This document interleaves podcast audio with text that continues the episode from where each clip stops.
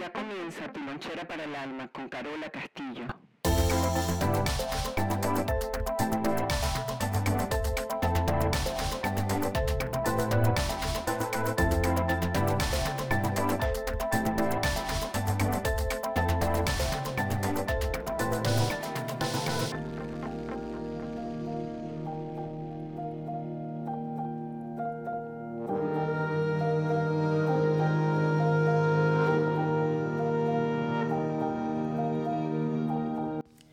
Bienvenidos a todos donde sea que se encuentren y haciendo lo que sea que estén haciendo. Esta es Carola Castillo y Tu Lonchera para el Alma. Y recuerda que la primera opción no sea sufrir.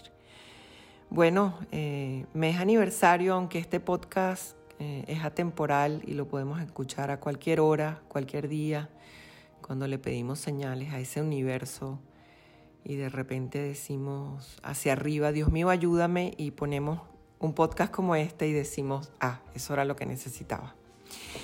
Hoy quiero hablarles de un post que hicimos en nuestra cuenta de Instagram, Carola Castillo Oficial, eh, que tiene que ver sobre las organizaciones y empresas. Eh, es un tema muy querido, muy buscado. Eh, yo creo que hoy en día todos somos microempresarios. Eh, el trabajo se ha reducido gracias a la bendición de los aprendizajes de la pandemia, en que las grandes corporativas se han comenzado a fracturar por no poder sostener aquello que las catapultó o las hizo acreedoras de unas buenas ventas o muchas cosas, el, el trabajo online, el telemarketing, redes sociales. Y a mí es un, un tema que me apasiona. Eh, Nosotros hacemos el planteamiento eh, de que como microempresarios, ahora, bueno, las empresas son como están fraccionadas, pero la suma de todas esas empresas es lo que va a hacer esa gran empresa universal. Nosotros hablamos de, o nos gusta, incentivar el principio de que las organizaciones y empresas, aunque usted venda sobrecitos de salvia, usted es un empresario. Nuestras empresas tienen que ser orgánicas. Me gusta comparar el trabajo que hacemos con algo que está dispuesto a crecer y a avanzar. Quiere decir que tiene una estructura definida la tarea, ¿no? De qué nos vamos a ocupar. Y, y, y su estructura está tan clara que llega a ser muy poderosa. Hay un ejemplo que me gusta mucho, que por ejemplo entramos a una peluquería que no le va muy bien, y de repente en un rincón eh, metieron unas, unas tortas, unos pasteles dulces, alquilaron o subarrendaron dentro del mismo local de la peluquería para vender tortas y, ¿por qué no?, unas carteras también.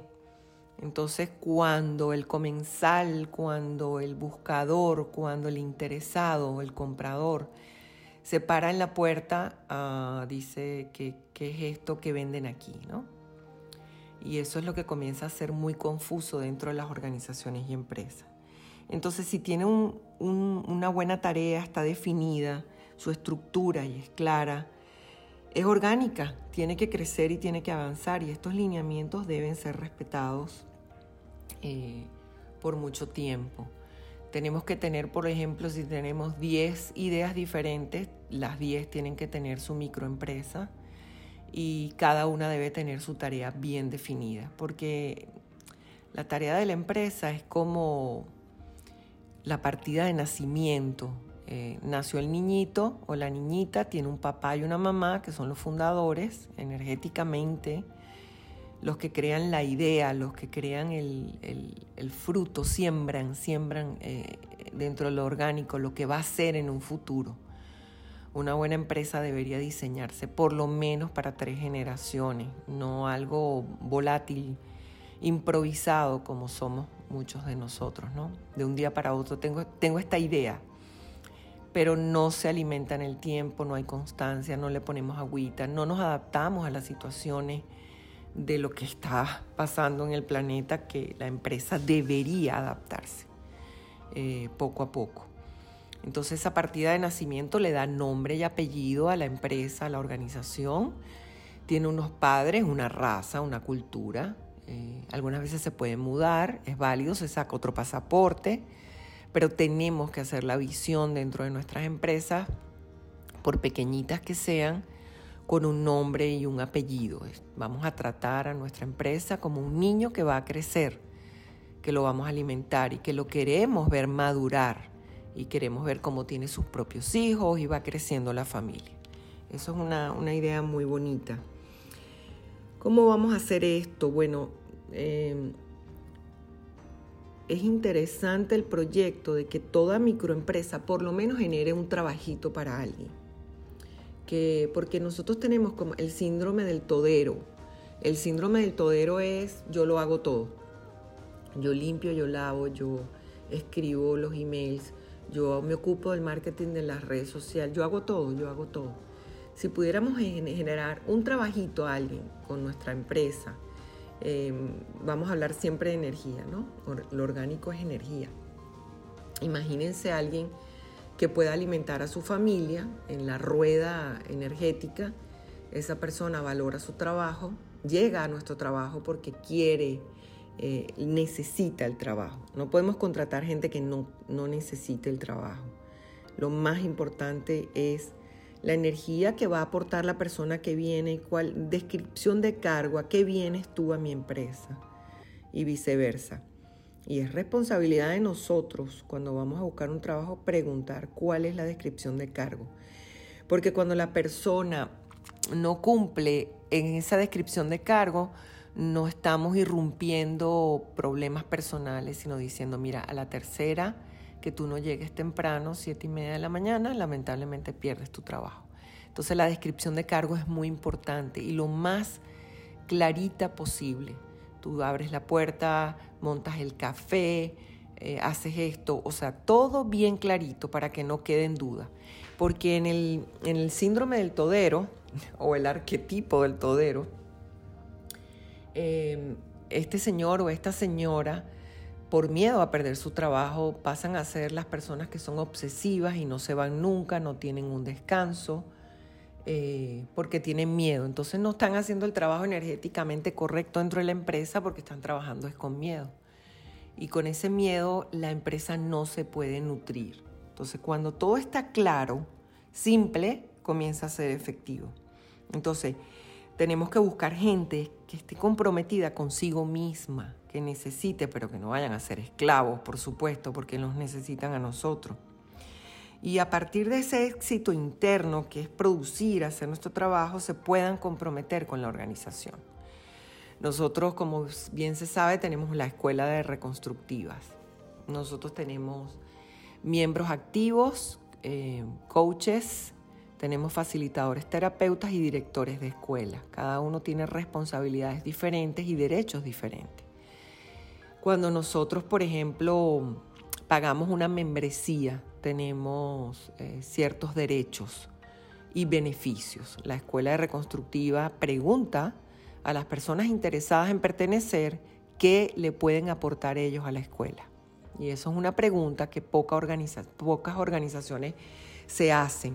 Siempre creemos que simplemente ser miembros es sentarnos ahí, aplatanarnos y no hacer nada. Tiene que ser el trabajo hoy en día proactivo. Cuando yo me siento orgullosa de pertenecer a una institución, una organización, por lo general me pongo una gorra, una cachucha, un sombrero con el logo, una franela, me identifico, hago mi, mi trabajo con mi logo, porque quiero, eh, estoy diciendo pertenezco a ellos y, y pertenecer es una de las cosas que más trae energía. Cuando yo me avergüenzo de lo que estoy haciendo, a qué empresa pertenezco, cualquiera que sea el motivo, ¿no? Porque no, no sabemos. De alguna manera ya la, ya la energía se está cortando para que el proyecto deje de ser orgánico. Ahora, hay personas que están buscando éxitos por sí, por sí mismo. Si, si usted pertenece a una empresa y usted cree que la empresa no lo está haciendo bien y usted cree que usted lo puede hacer mejor, entonces tienen que establecer qué es lo que quieren hacer, cuál va a ser la forma. Y es muy importante que cuando ustedes creen esa organización, agradezcan la idea que le dio la organización que no les sirvió. porque es a partir de ahí que vamos a reclutar a las personas que nosotros queríamos ser cuando no pudimos ser. Quiere decir, eh, si yo tengo una escuela o tengo un, un supermercado o tengo una, una tienda de artefactos eléctricos, lo que sea, cualquier empresa que yo tenga, muchas de las ideas siempre vienen de lo que creímos que no estaba funcionando antes que nosotros. Y esa, esa energía es maravillosa porque con el ensayo y el error la energía se mueve mucho. Ahora, no condeno, no critico, no juzgo, sino que cierro bien en esta empresa. No espero que me voten para cobrar un dinerito extra de indemnización o, o ¿cómo se llama? Cuando le cortan a uno el salario y le dan a uno ciertos beneficios, ¿no? Me retiro con la cabeza bien en alto, con las ideas, agradezco. Ahora, si voy a empezar el camino, mucha gente lo hace, por ejemplo, en restaurantes. Eh, el chef ve el trabajo del otro, el mesonero ve el trabajo del otro, y así van abriendo próximos restaurantes con el mismo concepto que los llevó hasta allí, eh, asumiendo que están mejorando los errores del pasado de los demás. Esa es una energía muy interesante y muy delicada, porque si yo establezco una nueva microempresa a partir de los errores de los otros, ahí no hay energía.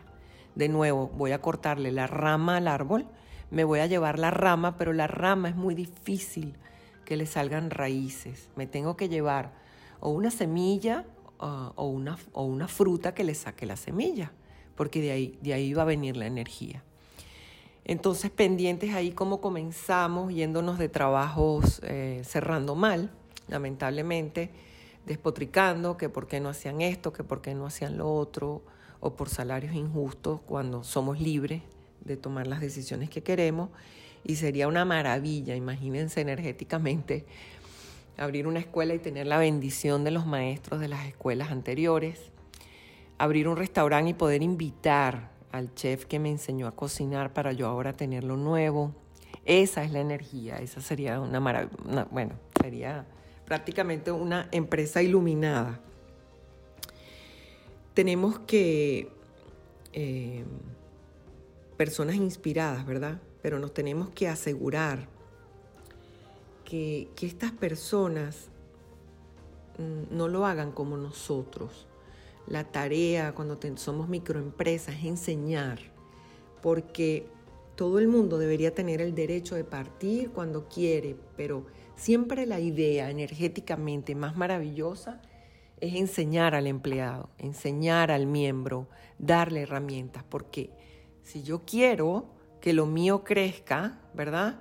Y se hable bien de mi trabajo, lo mejor que uno puede regalarle a un empleado es instrucción, educación.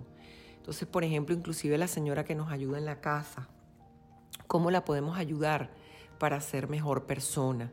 ¿Cómo la podemos instruir si vemos que tiene un don, por ejemplo, de postres? Podemos pagarle un curso de, de repostería, podemos hacer cosas interesantes con ella, porque esa señora el día que se vaya no es que le vamos a decir malagradecida, le vamos a decir, ¿verdad? Este, eres libre, eh, ve adelante, me alegra de haberte ayudado, colaborado.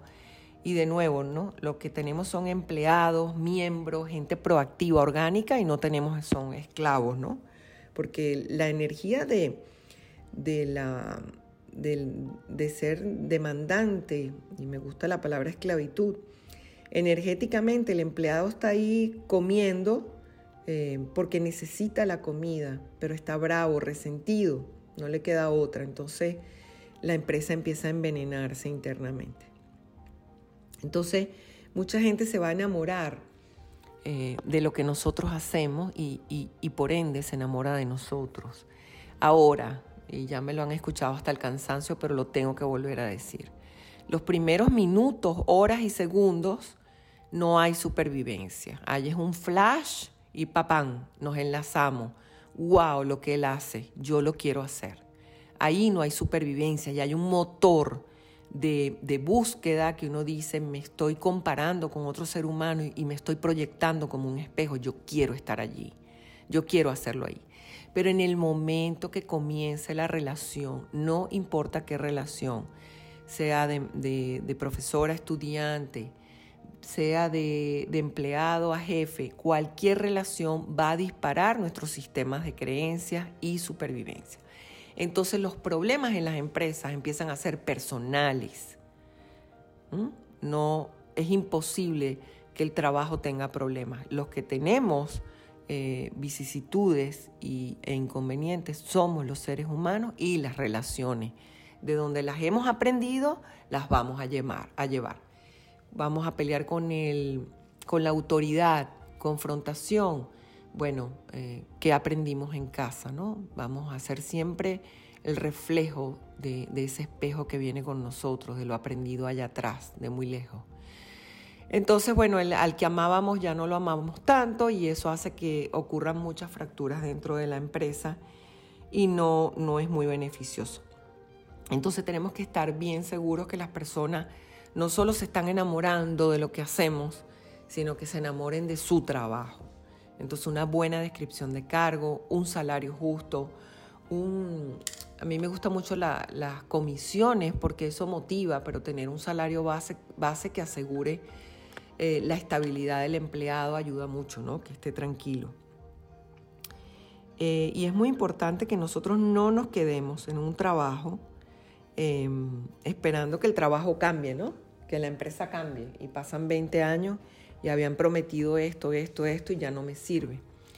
Muchos de nosotros nos quedamos ahí sentados por la zona de comodidad o de confort y estamos esperando que la empresa cambie, que, que algún día haga los cambios necesarios.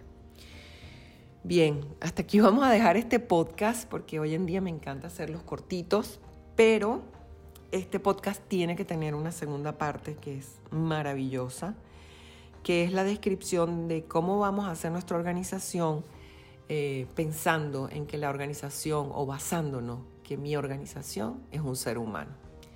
Esta fue Carola Castillo y tu lonchera para el alma. Y recuerda que la primera opción no sea sufrir. Un beso, gente bella, se les quiere.